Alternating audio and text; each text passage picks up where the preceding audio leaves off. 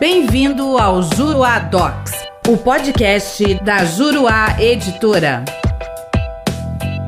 Olá, tudo bem? Eu sou o professor René Hellman e neste podcast nós vamos falar sobre o cumprimento provisório da multa judicial. Ao julgar o recurso especial de número 1.958.679 oriundo de Goiás, que foi relatado pela ministra Nancy Andrighi, a terceira turma do STJ reconheceu não se aplicar, agora na vigência do CPC de 2015, a tese firmada no julgamento do recurso especial repetitivo de número 1.200.856, oriundo do estado do Rio Grande do Sul, em que se entendeu que a execução provisória das astrentes somente seria possível após a sua confirmação por sentença e desde que essa não estivesse sendo objeto de recurso com efeito suspensivo. No julgamento mais recente, o STJ compreendeu que as disposições do CPC de 2015, mais precisamente é, o que consta do artigo 537, parágrafo 3, trouxeram uma novidade ao regramento do tema, não sendo mais possível a sobrevivência do entendimento jurisprudencial firmado na vigência do Código revogado. Nos termos do voto da relatora, que foi acompanhado à unanimidade pela turma, abro aspas, o novo diploma processual inovou na matéria, autorizando expressamente a execução provisória da decisão que fixa as astrentes, condicionando tão somente o levantamento do valor ao trânsito em julgado da sentença favorável à parte. Fecho aspas. Ao usar a expressão decisão, o legislador estabeleceu claramente que a decisão interlocutória que fixa a multa judicial pelo cumprimento de seu comando é por si só um título executivo. A condicionante do trânsito em julgado da sentença, que eventualmente confirme as astrentes, é estabelecida não para o início da execução, que não fosse assim não seria sequer provisória, mas sim definitiva, e sim para o levantamento do valor. Quer saber mais sobre o assunto? Venha conhecer os meus comentários ao CPC de 2015 na plataforma juruadocs.com. Espero você lá. Até a próxima.